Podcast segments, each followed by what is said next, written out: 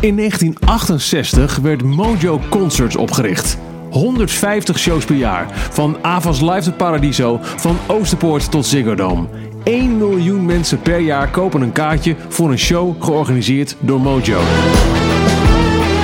Bij al die shows en festivals draait het altijd om de band tussen jou, de bezoeker en de optredende artiest. Maar nooit hoor je het verhaal van de mensen achter de schermen. De mensen die ervoor zorgen dat die artiest naar Nederland komt, dat daar een podium staat en dat jij een kaartje kunt kopen. Wat doen zij? Hoe komt een show, een festival tot stand? Dat hoor je in deze podcastserie. De mensen van Mojo Concerts, de mensen achter de schermen, de mensen die ervoor zorgen dat jij naar een concert kunt gaan, komen aan het woord. Welkom bij 50 jaar Mojo.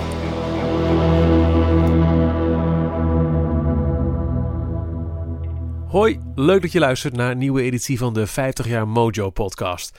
Mijn naam is Michiel Feinstra. In deze reeks praat ik telkens met kopstukken van of mensen achter de schermen bij Mojo Concerts, het bedrijf dat al die concerten en festivals organiseert. Je weet wel, een podium, een geluidsinstallatie, een band en bier met patat. Om maar wat te noemen. Maar er is zoveel te eten en te drinken bij al die festivals en concerten. Daar gaan dus mensen over. Martine Bos en Hans Kuipers vertellen in deze aflevering over wie bepaalt er wat er op welk festival te eten en te drinken is. Wat gebeurde er die ene keer dat het bier bijna op was? En festivalbier, bestaat het eigenlijk? Ik ben Martine Bos, ik ben 34 jaar en ik ben bij Mojo productiemanager F&B. En F&B staat voor? Food and Beverage. Oké, en tegenover? Mijn naam is Hans Kuipers. Ik ben ook werkzaam bij F&B en ik ben de conceptmanager. Hetgeen inhoudt dat ik nadenk over wat het concept moet zijn voor een festival of een concert. Dus wat bied je aan eten? Wat moet het assortiment op de bar zijn in een ideale situatie? Daar hou ik mee bezig. Kan ik me eens voorstellen dat het dan hoofdzakelijk over de festivals gaat. Want bij een concert, als je een Ziggo of een AFAS binnenloopt, dat staat er allemaal al. Dat is niet echt jullie pakje aan, toch? Dat klopt, daar hebben wij geen bemoeienis mee. Goed, laten we dan maar gewoon naar de festivals gaan.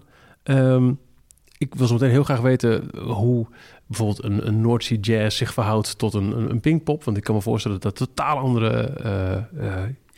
Mag ik catering zeggen? Of is het echt food and beverage? Nou, wij zeggen zelf de horeca. De horeca. En F&B. Okay. Ja, je mag zeggen wat je wil. Nou, ik vind alles goed. Andere karakteristieken. Maar ik ben weer heel benieuwd. Stadspark Groningen, een nieuw festival. Deze zomer voor het eerst. Dus dat is het beginnen vanaf nul. Hoe schat je dan in? Of maak je een plan. Hoe gaan jullie te werk? Hoe bepaal je, dit gaan we daar neerzetten? Nou... Het eerste wat we doen is een soort profielschets maken van de bezoeker. En daartoe kom je door de boekers te raadplegen. Die weten over het algemeen op basis van de programmering in de line-up wat voor soort publiek er komt. Dus wij beginnen met een profielschets en dat wil zeggen dat we kijken wat is de man-vrouw verhouding. Wat is de gemiddelde leeftijd, wat is het opleidingsniveau, uit welke regio komen ze. En als wij dat een beetje in kaart hebben gebracht, dan weet je al vrij goed wat je wel kan doen, moet doen en wat je absoluut niet moet doen. Oké, proef op de som. Ik ben 43, bijna. Ik heb hbo-opleiding gedaan en ik kom oorspronkelijk uit Twente, maar woon nu al een jaar of tig in Hilversum. Wat wil je nog meer weten? Wat is van belang? Nou, wat ik dan graag nog zou willen weten, inkomen, maar nee, met een hbo, dan denk ik dat komt wel goed. En als, laat maar zeggen, 80% van de bezoekers aan deze omschrijving voldoen, deze leeftijd en deze opleiding, dan weten wij wel wat we moeten gaan doen. Ja. Oh ja, en ik ga naar Stadspark. Dus wat staat er? Sting heb je staan? Sting, Anouk, Daniel Lohuis, Flex Lekker. Oké, dus het is op basis van... Stel dat ik met mijn tienduizenden klonen daar naartoe kom. Wat kan ik daar dan eten en drinken? Nou, kijk, dan... Ik vergat nog iets anders te melden. Wij kijken natuurlijk ook altijd... is er sprake van een festival? Ja. Een dagfestival die meerdere dagen duurt... waar mensen verblijven. Hè, zoals een Lowlands en de Down the Rabbit Hole. Daar ontbijten ze, lunchen. Oh ja, tuurlijk. Ja. En daar hebben ze diner. Of is er sprake van een concert, Goffertpark om iets te noemen... waar de bezoekers om 16:00 binnenkomen... 8:30, 8:30 begint het concert en om 11:00 verlaten ze het terrein weer. Of in het geval van Stadspark Groningen heb ik te maken met een festival waar de deuren of de poorten om 11 uur 's ochtends open gaan. En wat duurt tot 12 uur. 's Avonds. Ja, want met verblijf, en dan heb je je ontbijt. Als je één dag gaat, dan zou je kunnen zeggen, nou, één warme maaltijd, de man is genoeg. Over het algemeen eten mensen geen 3 warme maaltijden op een dag. Dus 1 warme maaltijd. We zijn wel even uit, hè? Nee, maar wat je dan doet... Kijk, als je een concertsetting hebt waar mensen om, laten we zeggen, 4 uur, tussen 4 en 6 binnenkomen, dan zorgen we wel voor dat er een paar maaltijden zijn. Hè? Maar dat doe je dan kalm aan. Omdat de ervaring ons leert dat het meeste wat gegeten wordt... is dan toch de snelle hap, de hamburger, de Vietnamese lumpia... een frietje met, dat soort zaken. Maar als je een dagfestival hebt... En je hebt dan geen lunch... Als je een festival hebt en mensen komen om 11 uur binnen... ja, weet je wel, dan willen ze om... Tussen 12 en 2 wil je toch wat gegeten hebben. Of dat nou een broodje gezond is of whatever. En dan 's avonds weer dan toch wel weer iets warms. En dan, in zo'n situatie, wordt je concept natuurlijk weer anders. Want je wil lunch-items hebben. Maar je moet ook zorgen dat je dan 's avonds wat meer outlets hebt. Weet je wel, die maaltijden verzorgen. Als je dat vergelijkt met hoe je het zou doen met een Goffertpark... waar iedereen pas om 4 uur 's middags binnenkomt. Kun je op basis van wat je nu al weet van Stadspark... ik pak het er gewoon even bij omdat het nog niet bestaat. Dus dat zal voor jullie ook spannend zijn, kan ik me voorstellen. Kun je daar met alle jaren ervaring nu een gedegen... en met een zeker gevoel iets neerzetten op Food and Beverage? Ja, dat denk ik zeker wel. We hebben inderdaad jaren ervaring, allerlei verschillende evenementen. We kunnen op basis van die ervaring goed inschatten wat wel werkt op zo'n dag en wat niet. Maar we zitten er uiteraard ook wel eens naast. Maar je hebt een aantal staples, zeg maar, een aantal basiszaken die je moet hebben. En daarnaast ga je ook vaak spelen van oké, wat zou hier... een leuke extra zijn. Een leuke, toch, Hans? Ja, natuurlijk. Kijk, ja. Waar je mee begint bij het podium, bij wijze van spreken... Ja. Ga je geen outlet neerzetten of een cateraar met maaltijden. Want een maaltijd, daar heb je ruimte voor nodig. Dat wil zeggen, dan weer even rustig zitten. Ja, bankje erbij. Ja. Precies. Dus wat je doet als je een podium hebt... stage left en stage right, dat spiegel je... En daar zet je de hardlopers neer. Dus wat je kan eten uit het vuistje. Dat is een frietje, dat is een hamburger, dat is een broodje kroket... dat is bijvoorbeeld een pizzapunt, dat is kebab, dat is falafel. Weet je, allemaal dat soort zaken. Mensen moeten deze podcast absoluut niet beluisteren op een lege maag, heb ik al in de gaten. Dat gaat helemaal fout. Dat klopt. En dan doe je aan de achterkant, waar je meer ruimte hebt... Daar zet je de wat apartere dingen neer, de maaltijden. Kijk, als je, wat altijd bijvoorbeeld heel populair is op festivals... dat is bijvoorbeeld Indonesisch. Maar ja, dan krijg je een bord of en daar liggen dan diverse dingen op. Er zit rijst op, er zit vlees op, daar zit groente bij, et cetera. Ja, dat kun je niet als staande tot je nemen. Nee, dat gaat niet in de mospit. Daar picknickbanken neerzetten waar mensen kunnen zitten. En dat doe je dan weer daar op dat stuk terrein... waar je gewoon de ruimte daarvoor hebt ook. Wat ga je doen op Stadspark? Wat zijn de stapels die hebben we gehad? Dat is patat, kroket, de dingen die je net allemaal opnoemt. Ga je dan ook kijken... nou, dit is dan Groningen. Maar voor hetzelfde geld zet je een nieuw festival neer in Zeeland. Je zou bijna zeggen, dan moet je een eierbal doen. Maar dat gaan we... Nou ja, bijvoorbeeld. Waarom niet? Waarom niet? Alleen, ik bedoel, ik heb in ons bestand geen cateraar die ervaring heeft met het maken van eierballen. Maar ik vind het wel een goed idee. Ik moet er nog eens even goed over nadenken. Maar aan zich zou dat wel heel erg leuk zijn. Want ik bedoel, als je het nou hebt over iets typisch Gronings, tenminste... In mijn beleving, als ik dan... Zo vaak kom ik er niet, maar met een Noorderslag en Eurosonic wel... Ja, dan is het toch wel verplichte kosten... 1-2 keer per dag een eierbal tot je te nemen. Ja. Dus je brengt me op een idee. Moet eens kijken of een eierbal erin kunnen toveren. Dat zou toch mooi zijn, hè? Ja. Nee, maar kijk, verder voor het overige verseelt Groningen... qua eetcultuur niet van Nijmegen of een ja, misschien het westen van het land wel ietsjes. Maar nee, dat komt vrijwel overeen. Wat dat betreft is Nederland denk ik sowieso best overzichtelijk. Dat denk ik wel. En ik denk ook dat Wij proberen wel elk jaar, ook bijvoorbeeld op een Lowlands of op een Down the Rabbit Hole, nieuwe dingen neer te zetten.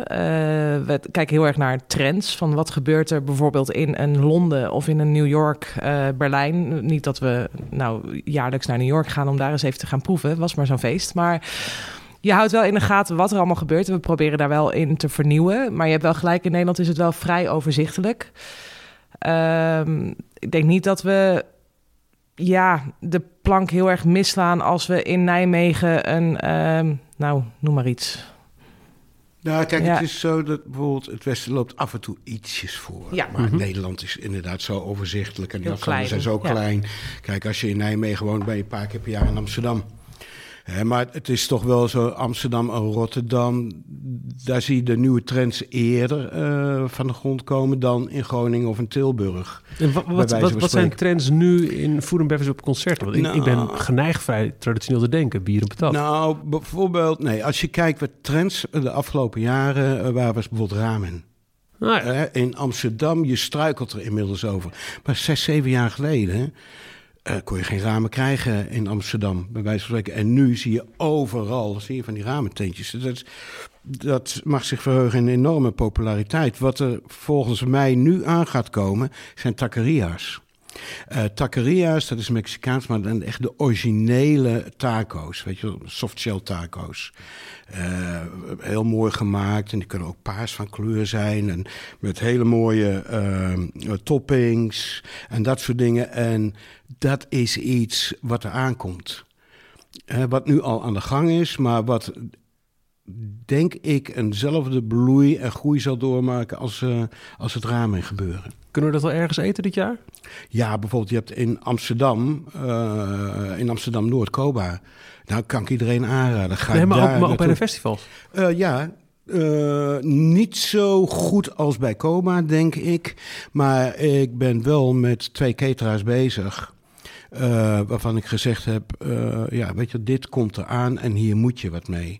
En die zijn nu aan het experimenteren en die hebben me al foto's doorgestuurd. En binnenkort ga ik naar een proeverij. Kijk, laat het zo zeggen, alles wat wij op een festival verkopen, hebben wij geproefd. Oké. Wat is het lekkerste wat je ooit hebt gehad? Dat varieert heel erg. Kreeft. Ja. Bánh xèo. Ja, die wilde ik ook noemen. De Bánh xèo van Long, die is echt fantastisch. De Poke bowl. Ja. Kun je mij midden in de nacht voor wakker maken. Altijd maar opletten met dat soort uitspraken. Zometeen gebeurt het. Oh, dat mag. Voor Poke bowl mag dat zeker. Ja, de Poke bowl, daar zit nog wel een leuk verhaal bij. Want dat is een cateraar die doet verschillende dingen. Die staat ook bijvoorbeeld op de parade, maar ook op andere festivals. Misschien ook wel concurrenten van ons. Maar we hebben de deal met ze dat de Poke bowl alleen op Down the Rabbit Hole en op Lowlands wordt geserveerd. En daar houden ze zich keurig aan. En wij zorgen er ook voor dat wij er ook wel redelijk reclame voor maken af en toe in onze eigen kring, zeg maar. Een pokebolletje eten, want die is namelijk echt fantastisch. Ja, en een Oosterschelde kreeft. Zo. Ja. Waar halen we die? Bij welk festival? De kreeft die doen wij alleen bij Down the Rabbit Hole. Oké. Ik had echt Noisy Jazz verwacht, want dat is zo'n culinair geheel, heb ik altijd het idee. Ja, dat wel. Maar kijk, Noisy Jazz verkoopt ons helemaal scheel aan oesters. Dan doen we gewoon 4000 oesters. En dan degene met wie wij werken, die heeft 12 verschillende oesters. Dus kreeft, dat is, ik zou kunnen op een North Sea Jazz, maar het is een heel bewerkelijk product. Dus je hebt daar veel ruimte voor nodig om dat te doen. En de gemiddelde besteding, dat zal je misschien verbazen, maar op een North Sea Jazz is toch lager dan op een Lowlands en Down the Rabbit Hole. Dat verbaast me inderdaad. Ja. En het eet- en drinkgedrag is ook volledig anders dan op een Down the Rabbit Hole en een Lowlands. Kijk, bij een North Sea Jazz is bijvoorbeeld van de gemiddelde besteding geeft men 50% aan drank uit en 50% aan eten. En dat is op een Down the Rabbit Hole en Lowlands wordt er toch iets meer aan drank uitgegeven dan aan eten. Ja, nou, die had ik wel enigszins verwacht. Wijn, bier verhouding?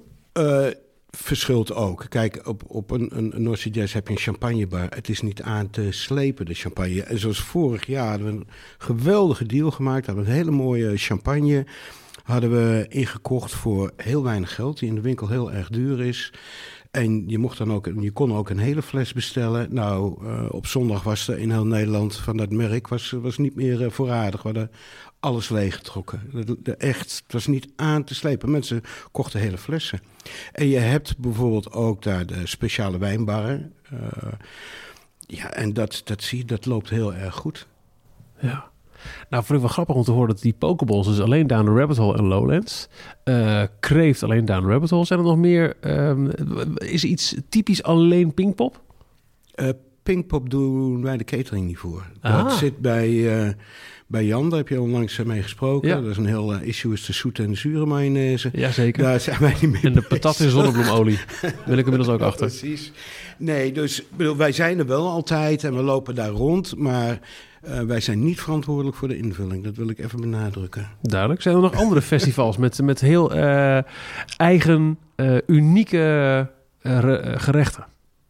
Want dat vind ik dan toch leuk als je dan daar een keer bent. Dat je denkt, ja, dan moet ik wel dit nu doen, want dat is dan typisch voor hier. Nou, bijvoorbeeld bij Noisy Jazz. Een idee wat ooit bij mij ontstaan is, was jaren geleden. Toen deden we ook nog Festival Mondial in Tilburg.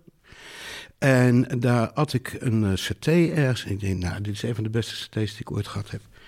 En toen ben ik met de desbetreffende persoon gaan praten. En toen in één keer, ja, soms heb je van die bevliegingen. Toen dacht ik van North Sea Jazz, een satébar. Met allerlei soorten satés. Dus saté ayam, babi, kambing, sapé, oedang. En dan elke saté origineel gepresenteerd met zijn eigen sausje. En dan geen stokbrood erbij, maar longtong. Nou, daar kwam ik niet meer weg. Dat leg ik zo wel uit. Maar ja, weet je wel, dat is typisch Noisy Jazz. En dat is de cateraar met hoogste omzet. Ja, iedereen neemt daar zeker, elke bezoeker neemt... denk ik, één keer een portie saté. Ja, ik vond het ook echt heel lekker. Ja, klopt. Ja, die is erg goed. Maar weet je wat, dat is dan weer heel grappig. Ik zeg, ik wil hem origineel met longtong. Zo boor je hem eigenlijk te eten. En toen kwam de cateraar op een gegeven moment bij mij, Hans. Ik zeg, ja, ze willen stokbrood. Ik zeg, wil ik niet. Ja, maar ze willen het. Nou ja, weet je, klant is koning. Dus dan zeg ik, oké, dan ook een stukje stokbrood erbij. Maar die longtong, die blijft er liggen. En nou, dat is bijvoorbeeld een product wat ik op die manier alleen op Noisy Jazz doe. En de kreeft bijvoorbeeld uitsluitend op Down the Rabbit Hole. En Lowlands doen we eigenlijk alles. You name it. Ja, gebakken zeehond heb ik niet. Maar voor de rest is het allemaal wel aanwezig. Eigenlijk. Ja, we zijn nog heel hard op... Tenminste, ik ben nog heel hard op zoek naar een goede Peruaanse cateraar. Maar dat is heel lastig te vinden. Maar we hebben ons wenslijstje nog wel. Maar in principe kun je op Lowlands echt van alle continenten wel iets eten. Tot aan Australië. Ik had op een gegeven moment wel het idee als bezoeker... dat het een paar jaar heel erg veel Laplace was als hoofdcatering bij Lowlands. Het was altijd al heel erg... zeker voor Down the Rabbit Hole was het festival... met het meest diverse aanbod aan catering. Hè, los van de standaard patat en bier. En toen kwam er dus heel veel Laplace in. En nog steeds zitten ze er wel, denk ik, hè, met heel veel dingen? Nee. Niet meer. Oh, nee, okay. Nee, zeker niet. Nee. Helemaal niet meer zelfs? Nee, sinds 2016, 17 denk ik dat ze er helemaal uit zijn gegaan. Ja, helemaal uit, ja. Op een gegeven moment hadden ze alleen nog maar de fruitsappen. Ja. Kijk, Laplace, het was een grote zaak, of een groot bedrijf, en die konden we redelijk sturen. Dan wouden we bijvoorbeeld nieuwe producten proberen. En dan konden we daar zo gauw geen goede cateraar bij vinden. En Laplace, die zag het voordeel daar wel van in. Van, ja, als we het nou op festivals neerzetten en het werkt daar... dan kunnen we dat ook in onze reguliere outlets kunnen we het neerzetten. Dus dat is jarenlang is dat een hele prettige goede samenwerking geweest. Maar op een gegeven moment werkt het toch niet meer. En dat lag niet, moet ik zeggen, aan het product. Want eerlijk is eerlijk, ze maken mooie producten. Het is altijd vers, het is goed, maar... de match met het publiek was weg. En dat is een heel belangrijk onderdeel van cateren of de horeca doen. Het moet kloppen. Wat ik altijd zeg, bijvoorbeeld een haringkaart met de Chinees erachter klopt niet. Ik heb niks tegen Chinees, begrijp me goed. Maar associatief denk je van een Chinees bij een haringkaart, gaat iets niet goed. Daar wil je graag een hoogblonde Nederlandse meneer of dame zien. Maar net zo goed... Ik ga niet naar een Japans restaurant waar geen Japaner te bekennen is. Nog in de keuken, nog als gast, nog in de bediening. Dat klopt bij mij niet. Ik denk van, dat is niet goed. Dan ga je toch naar iets. Ja, je zoekt toch authenticiteit en dat, wat je vertrouwen geeft. Dus behalve dat je een heel breed assortiment moet hebben, moet het ook kloppen. Er moet een relatie bestaan tussen datgene wat je aanbiedt en degene die het aanbiedt. Dus als je bijvoorbeeld Indonesisch eten doet, dan zie ik in de uitgifte graag allemaal mensen uit die regio. En is er dan ook nog een verschil op welk festival het is? Is er een verschil tussen hoe je een hamburger verkoopt op Lowlands of een hamburger op Down the Rabbit Hole? Nee. Ook qua uitstraling? Nee, dat is.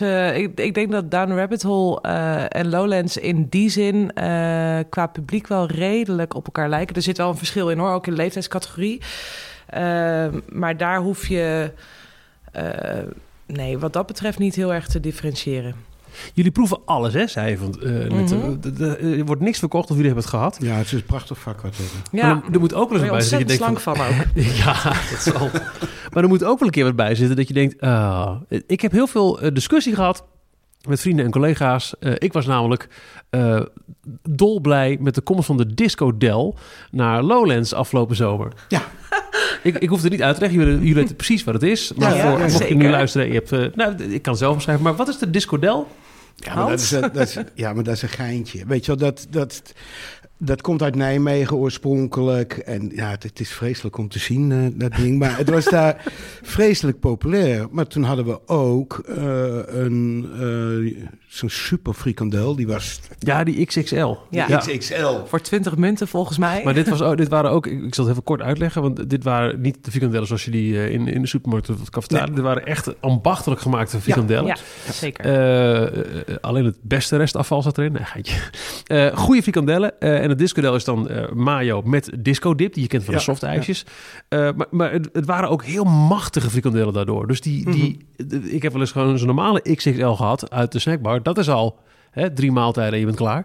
Maar deze was niet te doen volgens mij. Nee, maar deze werd ook gekocht door een groep van 10, 12. Nou ja. En dan samen snacken. En dan mee op de foto. Weet je wel, dat soort dingen. Ik bedoel... Financieel kon het niet uit. Nee, echt, financieel moest er geld bij die outlet. Maar we vonden het wel heel erg grappig en leuk. Ik vind met festivals, weet je wel, er moet ook een beetje humor in zitten. Maar had je dan ook niet bij het eten van die Disco Dell de proeverij van alles wat er in zo'n stand zat, en ik pak deze erbij omdat dit een vrij bizarre is, dat je denkt... Want je moet alles proeven. Jawel. Nou, ik zou je vertellen... Ik kan je 2 voorbeelden geven van... dat ik 1 keer bij Wouden geen normale hotdog... maar wel, weet je wel, een hotdog... maar dan met eigen gemaakte worst. Nou ja. En toen werd ik door de desbetreffende cateraar uitgenodigd... ergens in Brabant. En toen heb ik... Ik overdrijf niet, 18 worsten gegeten. Ja, niet helemaal op, maar ik heb 18 er geproefd. Ik zou je vertellen, ik heb een half jaar tot 3 kwart jaar... moesten ze mij niet aankomen met een worst, weet je wel. Of terwijl ik helemaal niks tegen een goede hotdog heb. Hetzelfde verhaal met een cateraar, ook een hele mooi verhaal. De man heet Willem Worst. Ja, geweldig. Hij doet kippen op de markt... Hij verkoopt kip, en ook, weet je wel, gebraden kip en dat soort zaken. En voor ons, omdat hij uit Staphorst... Nee, niet Staphorst. Nee, hij komt uit Nijkerk. Hij doet voor ons vis. Ik bedoel, hoe raar kan het gaan? Je heet Willem Horst, je zit in de kip... maar op de festivals doe je vis. En met name... kibbeling en haring, ja. Nou, ik kan je vertellen, je hebt kibbeling en kibbeling. Toen heb ik ook 8 verschillende soorten kibbeling geproefd. Dan kreeg ik hetzelfde. Heb ik gewoon een half jaar, 3 kwart jaar geen kibbeling kon meer zien. Maar ik proefde wel het verschil van wat goede kibbeling is en wat niks is. En dan word je door gewoon vissers en inkopers wordt je uitgelegd wat het verschil is. En dan maak je keuzes. Kijk, natuurlijk zijn er gerechten... Nee, er is geen enkel gerecht, durf ik te stellen, op het festival wat niet onze toetsen de kritiek kan doorstaan. Alleen, ja, ik vind niet alles even lekker. Nee, het hoeft niet per se je voorkeur te zijn. Het hoeft niet meteen mijn voorkeur te zijn, maar ik sta er wel voor in. Nou was die Frikandellen-stand op Lowlands was dus een groot succes. Financieel misschien niet, maar het heeft wel zijn werk gedaan. Foto's, ja. Alles. Ja. Er moet vast nog een keer iets dergelijks probeerd zijn dat niet is gelukt. Je kan ook soms met dingen te vroeg zijn. Dus toen ik eigenlijk net begon, 10 jaar geleden begon ik met Dim Sum. Nou, dat... Toen was ik echt. Dat snapten wij nog niet. Dat snapten jullie nog niet. En een keer bijvoorbeeld met een cocktail. Dat vergeet ik ook nooit. Scorpino. Ik denk Scorpino, dat is zo goed. Iedereen kent dat. Dat gaan we doen op Noisy Jazz. Dat loopt als het tierenleer. Nou, ik kan je vertellen. Ik geloof niet dat we 5 liter verkocht hebben. Ik denk, hoe is het mogelijk? Het jaar erop spreek ik met degene die de cocktails doet. En hij komt met een voorstel. En ik zie die Scorpino staan. Ik zei, nou Ad, dat gaan we toch zeker niet doen. Dat was vorig jaar een drama. Ja, en toch hoor ik er steeds meer over. Hans, ik wil het nog 1 keer doen. Ik zei, dat is jouw risico. Ja, doe ik. Niet aan te slepen. Dus soms, weet je, ben je gewoon... kun je ook af en toe iets te vroeg zijn. En ik denk dat sommige dingen moeten ook echt gevonden worden. Wat we op Lowlands en op Down the Rabbit Hole hebben een koffie- en taartjes-outlet. Dat verwacht je eigenlijk niet op een festival, maar het is heel leuk dat we het erbij hebben. En vaak is het zo, vooral in het begin, dat het op vrijdag niet gevonden wordt. En op een gegeven moment dan... zingt zich dat rond en dan merk je ook... de cateraar denkt op vrijdag van... nou ja, dit wordt niks, ik ga niks verkopen... en op zaterdag en zondag is het niet aan te slepen. Ja. Het moet soms ook echt gevonden worden. En dat is ook echt iets wat dan denk ik past bij een festival... waar je dus verblijft. Juist, hè? Waar je van dag 1 tot en met dag 4... je gaat de trein niet meer af. Precies, en die moet je ook zeker niet op een Goffertpark of op een Stadspark neer gaan zetten. Dat is een te korte verblijfsduur, daar ben ik helemaal met je eens. Dat past heel goed bij een lang festival en niet bij eendaagse dingen. Nee, kijk, en sommige dingen hebben echt tijd nodig. Ik bedoel, jaren geleden kocht ik sta zelf graag in de keuken, ik vind het leuk om te koken. En toen, ik was helemaal verliefd op het boek Plenty van Otto Lengi, weet je wel? En dat is dan helemaal vegetarisch. En ik vond het zo geweldig. Ik denk, nou, daar moeten we wat mee. Want je zag wel een trend ontstaan... dat steeds meer mensen, flexitariër worden. En het leuk vinden om vegetarisch te eten. En tegenwoordig zie je weer een nieuwe trend, vegan. Hè? Die groep groeit steeds meer. Maar dat heeft toch zeker 3-4 jaar geduurd... voordat het door het publiek werd opgepikt... en dat de man er een goede boterham of een redelijke boterham mee kon verdienen. Het eerste jaar heb ik heel vaak met hem moeten praten en moeten motiveren. Kom op, weet je, we doen het nog een keer. Maar dan moeten wij ook water bij de wijn doen. Wij willen het graag hebben, maar dan moet ik wel een beweging maken. Ja, want zo'n cateraar kan zeggen... ja, je kan maar de boom in. Ik heb het geprobeerd, het was een verlies. En dan is het aan jou om met overtuigingskracht te komen... ja, maar ik wil toch dat je toch een keer weer probeert. Ja. En dat heeft dan tijd nodig. En nu is het er. Dus weet je wel, het is niet alles is een instant succes. Die heb je af en toe ook wel eens. Bitterballen bijvoorbeeld, toen we een paar jaar geleden begonnen... ook als schijntje bij de Alfa op het taluut boven... En ze zeiden van, nou, het is handig als we nou toch een bar neerzetten... want het is daar vaak zo druk. Dus dan zetten we steeds left, steeds right. Aan de bovenkant zetten we een bar neer. Maar dan moet er ook iets te eten zijn. Aan de ene kant hadden we Vietnamese lumpia's... en aan de andere kant bitterballen. Ik ben het jaar uitgeroepen tot bitterballenkoning... want het was niet aan te slepen. Elke dag moest er echt een vrachtwagen met bitterballen bij komen. Kun je hem bijschakelen gedurende zo'n weekend? Ja. Ja, dat kunnen we. En kijk, wat wij doen is... wij weten ongeveer wel, weet je wel, wat erin zit aan besteding in een festival. Wij weten ook op basis van historie van wat de drankfoodverhouding is. Wat we vervolgens doen is, laat ik maar zeggen, dat food weer op 100% zetten... We denken van, er zit zoveel geld in de food. En dan gaan we met z'n tweeën naar dag zitten. We zeggen, die doet zoveel procent van de omzet. Die zoveel. En de cateraars krijgen dat dan van ons te horen. Van, wij denken dat je zoveel munten gaat doen. En omdat je een driedaags festival hebt, zeggen wij van je moet in ieder geval zorgen dat je die eerste 2 dagen doorkomt. Dus dat moet je bij je hebben. En na dag 1 weet je wel of je schatting klopt. Of je inschatting klopt. En dan kun je nog gaan schakelen. De reden waarom we dat doen is A, dat we nooit nee verkopen. Dat proberen we te voorkomen. Maar B, wij willen ook niet dat er, weet je wel, in deze tijd dat er heel veel waste is, dat dingen weggegooid moeten worden. Dat is voor de cateraar verliesgevend. Want dan heb je bijvoorbeeld een geweldige omzet gedraaid. Maar als je dan nog vervolgens een heleboel moet weggooien, en dan kost dat ook geld. Dus het is 2 redenen waarom we dat doen. We willen geen waste hebben. En we willen tegelijkertijd voorkomen dat we niet uitverkocht raken met bepaalde producten. Maar dat kan je dus met een festival met 3 dagen. Een eendaags festival is natuurlijk veel lastiger. De nachtmerrie van elke festivalorganisator. Het bier dat opraakt. Het gebeurde 2 jaar geleden. Nou, ik heb een hartbewaking gelegen een paar jaar geleden. Maar, 2 jaar terug. Martine, wat is jouw verhaal? Ja, nou, het was 12 juli 2017. Dat vergeet je nooit meer, hoor ik. Nee, al. Zeker niet, zeker niet. Want ik krijg hem ook nog redelijk vaak terug en ik droom er ook nog wel eens over. Guns N' Roses, volle bak. Uitverkochte Goffertshow. Nou, dat liep als een tierenlier. Ja, dat zijn geen sinasdrinkers. Nee, zeker niet. Daar lag de verhouding bier, overige dranken. Nou, die schoten redelijk een bepaalde kant op. Maar we hebben altijd keurige afspraken met de leveranciers. En op het moment dat wij merken van, hey, jongens, dit gaat hard, kunnen wij bijschakelen. Kunnen we de brouwerij bellen, zeggen van, kom maar leveren. Dat ging al iets wat lastig. We kregen iemand niet te pakken. Maar goed, uiteindelijk zou er een chauffeur onderweg zijn. En een kelderbierchauffeur. En die heeft dan een wagen met een x-aantal liter bijvulbier, zeg maar, bij zich. Maar het duurde heel lang voordat die wagen bij ons op het terrein was. Te lang, want het werd echt nijpend. We hebben toen ervoor gezorgd dat er begeleiding kwam. Want zo'n chauffeur moet ook door allerlei afzettingen rondom het terrein. Dus die komt allemaal traffic support mensen tegen. En dat moet wel begeleid worden. Nou, uiteindelijk was die meneer op het terrein.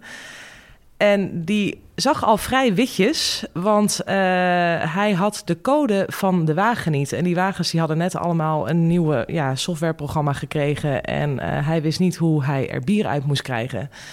Nou, ik denk dat mijn hartslag toen echt redelijk omhoog ging van ons allemaal. Ik denk dat wij op dat moment allemaal collectief ongeveer 1,5 eeuw ouder zijn geworden. Gelukkig hebben we ook hele goede biertechnici altijd rondlopen. En die hebben met een bepaald gereedschap, de een of andere vork, ik weet ook niet precies hoe dat werkt, hebben zij toch bier uit die kelderbierwagen kunnen halen, maar wel op halve kracht.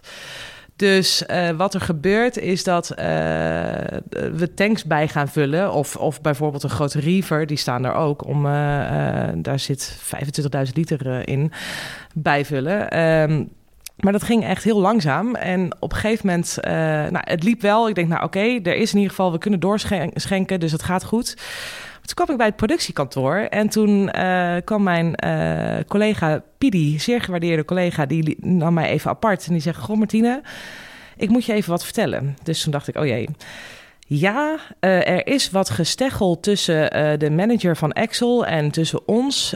Axl heeft het erg naar zijn zin en die wil waarschijnlijk doorspelen. Nou, ik denk dat de kleur helemaal uit mijn gezicht wegtrok van dit kan niet. Hij moet stoppen om 11 uur, hij mag niet doorgaan. En er was even sprake van dat hij tot 11:45 door wilde spelen.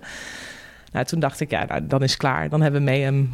Dat gaat niet goed. En dan krijg je echt een volksopstand. Ja, dat is echt een issue. Wij kregen het niet zo snel bijgevuld dat we tot 11:15 door konden schenken. En er was natuurlijk al aardig wat in de man.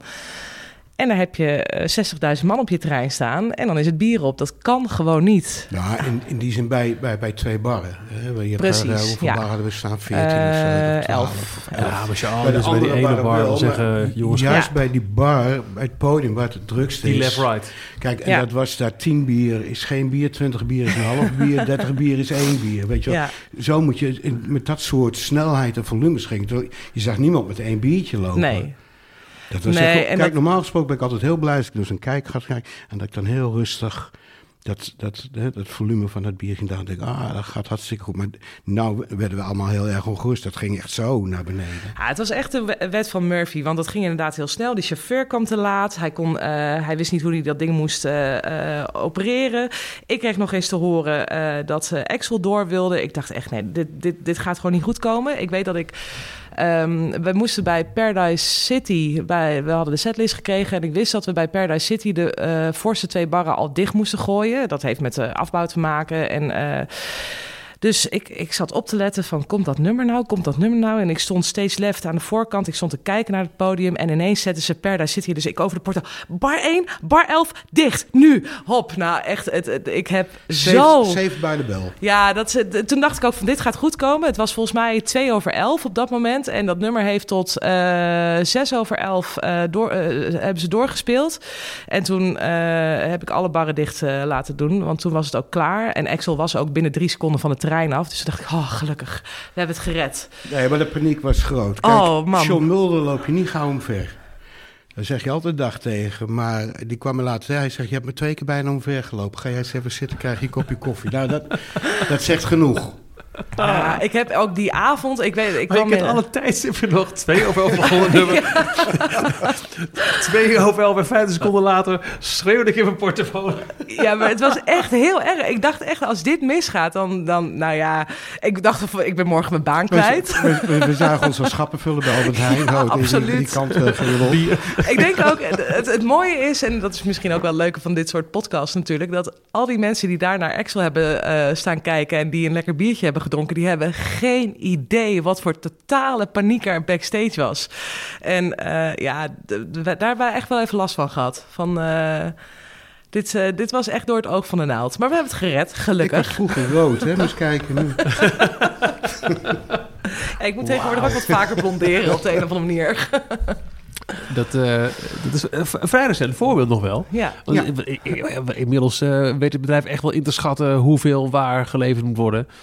Zo kan ik me voorstellen dat het festival waar jullie voor staan... waar het meeste bier wordt gedronken, dat is... Ja, Lowlands, ja. Ik bedoel, er zijn ook de meeste bezoekers. Ja. Maar als je kijkt per bezoeker in het verleden met Fortarok... Nou, die konden er ook wat van, kan ik je vertellen. Fortarok was ook een knaller, alles is relatief. Hè? Ja. Als je kijkt naar het absolute volume, Lowlands... Ik vind het toch wel grappig om te kijken... hoe zo'n dwarsdoorsnede van een bezoeker eruit ziet. Dus per persoon. Nou, champagne is natuurlijk Noisy Jazz dan dus. Ja. En wijn... Wijn, North Sea Jazz. Maar we hebben op Down the Rabbit Hole en Lowlands... hebben ook speciale wijnbarren.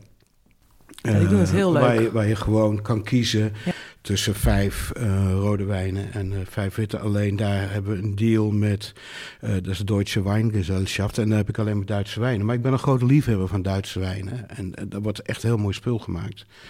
En je ziet dat de volumes daar met het jaar gewoon groeien. Bestaat festival bier? Nee.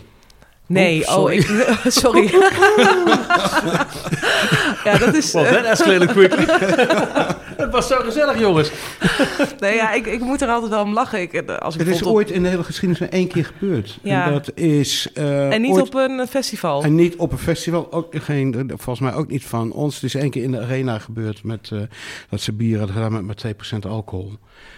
Maar dat heeft op zoveel weerstand gestuit. Dat is de enige.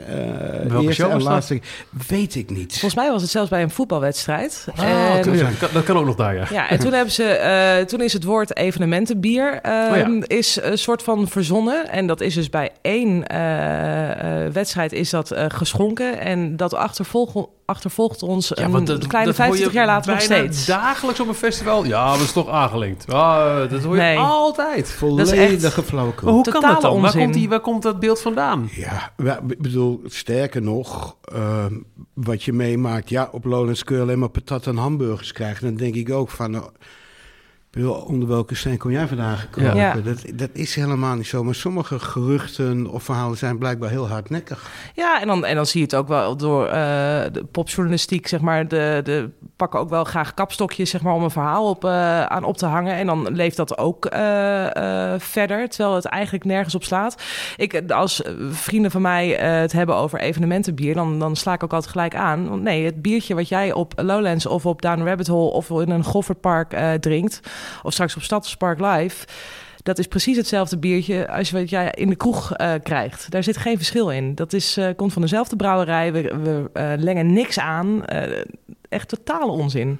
Je wordt er net zo dronken van als je net zoveel drinkt. Wow. Bij wijze van. Ja, ja. Oké. Nou, dat is heel leerzaam. Ja. Er is ook een heel mooi verhaal. Ooit, een paar jaar geleden, stond Morsi in Tivoli-Vredenburg. En hij is bekend vegetariër, niet veganist volgens mij. Het is vegetariër, ja. Dus waar hij ook staat, er mag niks van vlees in het hele pand. Daar is hij heel rigoureus in. Bestaan er meer artiesten waar jullie eens mee te maken hebben gehad, die op die manier invloed uitoefenen? Ik heb het één keer gehad met Paul McCartney in Gelre Dome. En daar heb ik met hand en tand tegen verzet. En er waren meerdere hoor. Die zeiden, ja, dat maar die zei ook, ik wil niet dat het vlees wordt verkocht tijdens mijn concert. En dan moesten van zijn dochter, geloof ik, die heeft daar zoiets, een lijn met sportkleding, veganistisch. Toch? Ja, nee, maar ook met eten. Of zijn vrouw. Nee, zijn vrouw. Linda McCartney had dat. Ja, Linda McCartney. Dat was het. Die had zo'n lijn met allemaal. En dat moesten we gaan verkopen. Ik zei, ja, dat gaan we niet doen, weet je wel. Nee, dat vind ik van een domineesgedrag.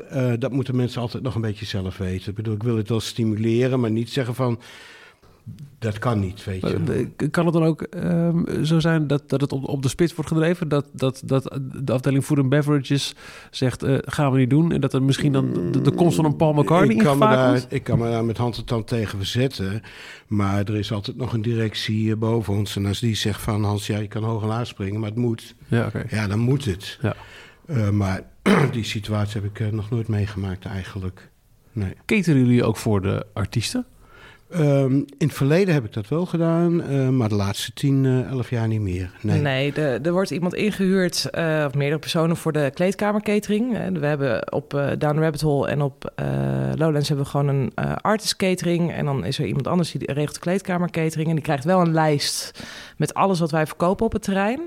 En dan gebeurt het wel regelmatig dat als er een bandje is dat, weet ik veel, een broodje kebab wil, dan zorgt zij ervoor dat het opgehaald wordt op het terrein. Okay, ja. Dat gebeurt wel. Dus wij leveren wel aan wat wij verkopen, zodat ze daarvan op de hoogte zijn. En dan kunnen ze daar altijd wat mee als ze daar iets mee willen.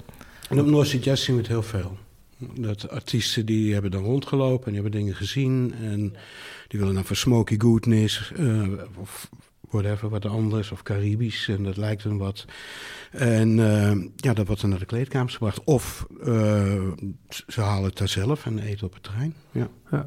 Ik heb jarenlang al gewerkt op Lowlands. En wij kregen altijd in plaats van cateringbonnetjes kregen wij gewoon festivalmunten. Maar dat was eigenlijk veel beter. En er was veel meer keuze op het veld dan achter de schermen.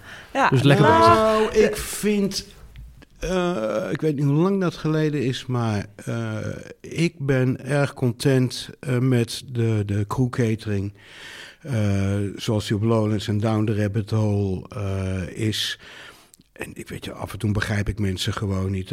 Wat je daar kan krijgen aan ontbijt, aan lunch en de keuze met een diner. Ik weet zeker dat als ik met mensen thuis kom en ik trek die koelkast open, dat er niet in ligt aan wat je daar allemaal kan krijgen. Dus ik vind dat echt af en toe. Mensen hebben nood op hun zang. Dan denk je, je hebt het thuis niet eens. Wat klets je nou toch? Ik vind het wel goed, namelijk.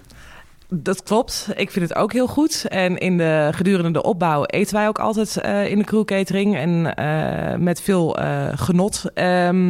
Maar mijn team op zo'n evenement krijgt in het showweekend ook munten. Er wordt ook van verwacht dat ze in het showweekend gaan eten op het terrein. Ontbijt gebeurt wel bij de crewcatering. Maar lunch en diner mogen ze met munten op het terrein eten. Omdat ik het ook heel belangrijk vind dat iedereen ook even proeft wat er is. En de feedback die we daarvan krijgen. Juist. Ja. Echt, het is ook een stukje kwaliteitscontrole. Maar ook omdat je gewoon, ik wil op Lowlands toch echt wel mijn poke bowl eten, bijvoorbeeld. Dus zo zijn er meer in mijn team die dat graag doen. Maar ik wil een land spreken voor de koelketen, want ik vind het gewoon hartstikke goed. Dat klopt. Dat ben ik helemaal met Hans eens. Ja. Hoe ervaren jullie zelf een festival of een concert? Ga je echt voor de muziek? Of sta je toch... ook als je recreatief gaat, hè? Misschien wel naar een concurrent? Iedereen denkt namelijk altijd van, oh leuk, en dan zie je alles.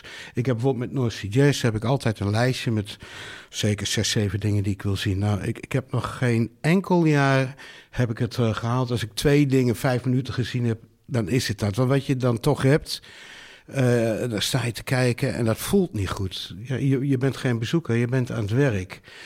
En ik zou je vertellen, niemand zal me missen als ik daar een half uur naar de show sta te kijken, hoor. Ik bedoel, alles gaat gewoon door. Maar je hebt toch het gevoel dat niet hoort of dat niet kan. Dus je staat eventjes en dan loop je verder naar wat anders. Dus shows zien, nee. Ja, fracties, plukjes. En dat geldt voor een Down the Rabbit Hole. En dat geldt voor een Noisy Jazz. En dat geldt voor een Lowlands. Nee, je hebt de rust niet daarvoor. Ook al zou je de tijd hebben, je hebt de rust niet. Nee, en bij een Goffert ben je sowieso de hele dag aan het werk. Bij Down Rabbit Hole en Lowlands hebben het nog wel opgedeeld. Ik met mijn collega Nicky bijvoorbeeld in 12 uur op, 12 uur af. Dus dan zou ik bijvoorbeeld 's avonds wel een show kunnen gaan kijken. Heb ik op ik ben groot Queens of Stone Age fan, dus heb ik uiteraard het afgelopen jaar Queens wel gekeken. Maar dan nog zit je niet in het moment. Als ik zelf naar een concert ga, dan zit ik er helemaal in. Dan als ik zelf een kaartje ergens voor heb gekocht of iets dergelijks, dan ga ik echt voor die band. Maar als ik aan het werk ben, ook al ben ik vrij, ik zit er niet in. Nee. Dat lukt niet. Ik vraag aan alle gasten in deze podcast, dus stel ik dezelfde vraag. Beste concert ooit gezien? Ik wil hem bij jullie in 2 delen uitsplitsen. Beste concert ooit gezien en het allerlekkerste wat ik ooit op een concert of festival heb gegeten. Ah, moet ik zeggen, X-Eco, dat is Prins in Utrecht.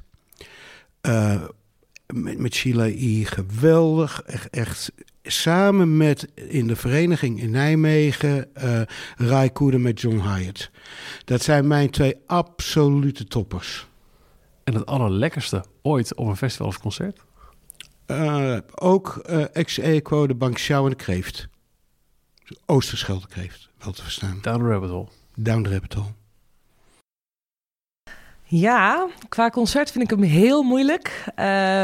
Maar ik denk dat het allerbeste concert wat ik ooit heb gezien, Iggy Pop met Josh Homme was in de AFAS. Dat is 2 jaar geleden, geloof ik. Daar was ik in mijn eentje. Ik kreeg niemand mee, wat ik echt bizar vind. Hoe kan je nou niet naar zo'n optreden willen? Dus ik ben in mijn eentje gegaan en ik heb daar de avond van mijn leven gehad. Dat was zo'n fantastisch concert. Dat was dansen van begin tot eind. En daarvoor ga je naar concerten. Daar kwam ik echt helemaal euforisch uit terug. En het lekkerste eten, ja, ik heb hem al een paar keer genoemd, de Poke bowl. Maar inderdaad, de Bánh xèo is ook echt goddelijk. Dat als je een lange dag hebt gewerkt en dan ga je s'avonds even wat eten en dan eet je zoiets, dan word je heel blij van. En nog één laatste vraag, waar me ineens te binnen schiet. Hier bij Mojo in Delft, hè, waar jullie gewoon je dag in dag uit werken. Je hebt hier een kantine, toch? Of smeert iedereen zijn eigen bammetjes? Iedereen smeert zijn eigen boterham. Je hebt in Utrecht hebben we een soort kantine. Ja. Waar de salades klaar staan, maar dan kies je brood en dat is divers beleg. En dan je maakt je eigen boterham. En hier is de keuken altijd goed gevuld met kaas, met vleeswaren, met diverse soorten brood. Gaan jullie daarover? Nee. Nee. Maar ik bedoel, dat zou ik helemaal niet hoeven. Het is gewoon perfect geregeld. Ja, absoluut. Tot zover dit smakelijke gesprek met Hans en Martine, verantwoordelijk voor food en beverages bij Mojo Concerts. Ik zei het al, ik hoop dat je niet op een lege maag hebt geluisterd, anders zul je nu een ontzettende trek hebben. Bedankt voor het luisteren. De Mojo Podcast is er elke 2 weken. Wil je niks missen? Vergeet je dan niet te abonneren in iTunes, bij Google Podcasts of volg hem op Spotify. Graag tot over 2 weken.